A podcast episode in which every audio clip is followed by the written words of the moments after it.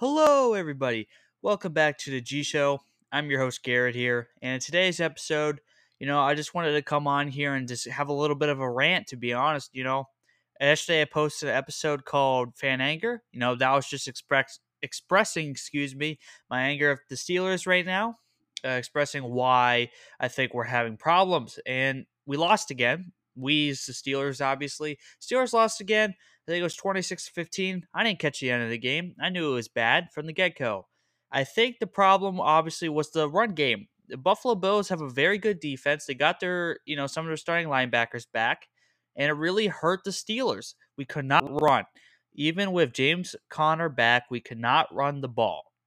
The Steelers could not run, and the wide receivers were dropping, dropping a lot of passes and everything like that and that just really hurts the Steelers' offense. It killed the mojo, it killed the vibe. The defense was getting tired. The defense can't bail out the offense, and once the defense cannot bail out the offense, it's a game over.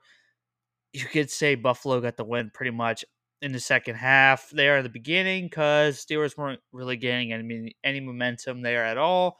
So yeah, Steelers, you know, another frustrating loss, and to be honest, it's really uh concerning that you know we can't beat the Washington football team, can't beat Buffalo. We need to beat need to beat Cleveland. So yeah, yeah, just you know, as a Steelers fan, it's not great right now. You know, worrying about whether we can beat Cleveland or not. They could take the division, but anyway, Steelers panicky spot for me. But the the surprise thing yesterday for me wasn't wasn't even you know that surprising to me, I guess. The surprising thing for me yesterday was Jalen Hurts. Jalen Hurts played really well. I was watching the Steelers game. I bet, oh my gosh, you could tell I'm rusty. The Eagles game, and he looked really, really confident. I was impressed with his play. He really moved the ball well. The Eagles seemed to be in rhythm. They went up 17 0 at halftime against New Orleans. They had a couple big plays. The defense for Philly was picking up. Everything was just going in Philadelphia's way. Third quarter was rocky for Philadelphia. Saints came back, put it to a field goal. But, you know, the Eagles held on and they did their job and they won. And Jalen Hurts had no turnovers, by the way, except one fumble. But he had two mm. hands on the ball, so he was doing his best he could do. And other than that, I mean, he was not perfect. He only had like 50% pat, you know, 50% completion rate. But you know, he he you know he with his legs, you know, I think he rushed for 116 yards. He made drives continue because he ran. It's something Carson Wentz can't do. Carson's mobile, but Carson won't run into the last second. Jalen is so quick minded with his decisions. He just runs and pulls the ball down. And it kept the drives alive for them. And that's what really kept the Eagles in the game. And what gave them to such a big lead is because they kept the drive moving. They went down for they went four and fourth downs and they were successful. It was just a really good football game, really well executed game plan by the Philadelphia Eagles. And Jalen Hurts took care of business there in Philly. And I was really impressed overall with Jalen Hurts' gameplay.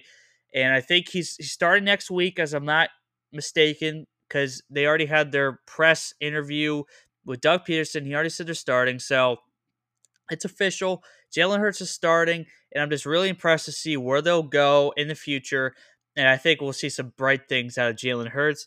The other surprise I wanted to talk about was Chicago Bears. They came out, they beat the Houston Texans 36 to 7. Now people may say, "Oh, well the Texans are 4 and 9 now. They're not very good." Yes, their record would say they're not very good, but in games as you as I've seen in during the season, they really make you earn it.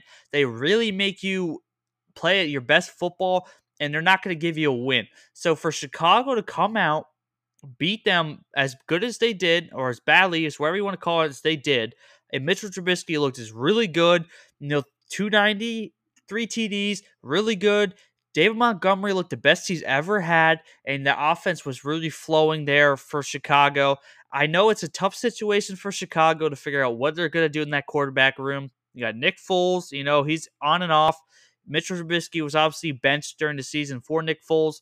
It's just a really hard thing to see honestly where Mitchell will fit in in the future for Chicago, whether they're going to draft a quarterback this year or they're not, and they're going to say, hey, you know what? I like Mitchell. It all depends, I think, in my eyes, what Mitchell can do these last three games, and that will really help influence the Chicago Bears. In my eyes, I would keep Mitchell. I think if you could get him some help in the offense with some draft picks this year, and then you can really see what Mitchell can bring to you, I think that would really help Mitchell Trubisky and that Bears offense. Bringing in a rookie isn't really going to solve anything. But to be honest, that's all up to Chicago, and Chicago seems like an open book at this point. Same thing with another team, Washington football team last yesterday afternoon or last night, whatever you want to say. They come in, they beat San Francisco. San Francisco isn't the same team without their defense, and obviously Jimmy Garoppolo being out doesn't really help either. But you know what? Washington comes out, they take care of business, and they looked really good. I mean, Chase Young looked explosive as he always does, and Alex Smith took care of things on the offensive side. And also Dwayne Haskins. Dwayne Haskins is in the same boat in Mitchell Trubisky as my eyes. They have to really see what they uh, think they have in Dwayne Haskins, whether they're going to keep him or not. My guess is I think they're going to try to keep him. Just put some things around Dwayne Haskins in the future and see what they really can do with that offense. I don't think it would be very wise to bring in another quarterback into that room you know, and just see if he works out. I think you need to give Dwayne another shot. In the last game that was on, that I wasn't watching because I was watching the Eagles game, was Detroit Lions versus Green Bay Packers. It was a nice divisional game. Aaron Rodgers does Aaron Rodgers things, no interceptions, 290 passing yards, and a lot of TDs. I mean, he put up four, three passing, one running. Aaron Jones looked good uh, you know, his favorite target, Davante Adams, 115, one touchdown is great. And I think Scantling is the other guy there for Green Bay, 84 yards as a touchdown. You know, great offense, a rhythm for Green Bay as always. The one thing I could say about Green Bay is they might be the most consistent team in the league. Very consistent week in, win out, and they take care of the job always. And they lose very little games no matter what kind of offense they have. And Aaron Rodgers, that's a real testament to him and how good he's been over the years. Now, on the other side of things, Detroit. Detroit, you know, Matthew Stafford is Matthew Stafford's very consistent, very good. I think he played some great football. You know, D'Andre Swift is like a Swiss Army knife, like an Alvin Kamara kind of player for them. And Marvin Jones and TJ Hockenson are great wide receivers. Obviously, they lost, but Detroit Lions interim head coach is really fighting for that job. And he's really seeing if he can hold in there. And I think Detroit's going to analyze, you know, how close they are. The record's not that bad, five and seven for Detroit standards, and really see if he could be around for the future. But anyway, guys, that's really what I wanted to talk about.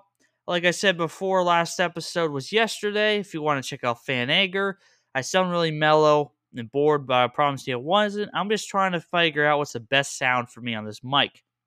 Now, like I said, I'm not going to promise you anymore when I'm going to post. I want to post as most of most as I can. That's terrible English. As much as I can, and you know, just really bring as much content as possible. So, anyway, guys, thank you guys so much for tuning into the G Show. I'm your host Garrett, and until next time, I'll catch you later. Peace out.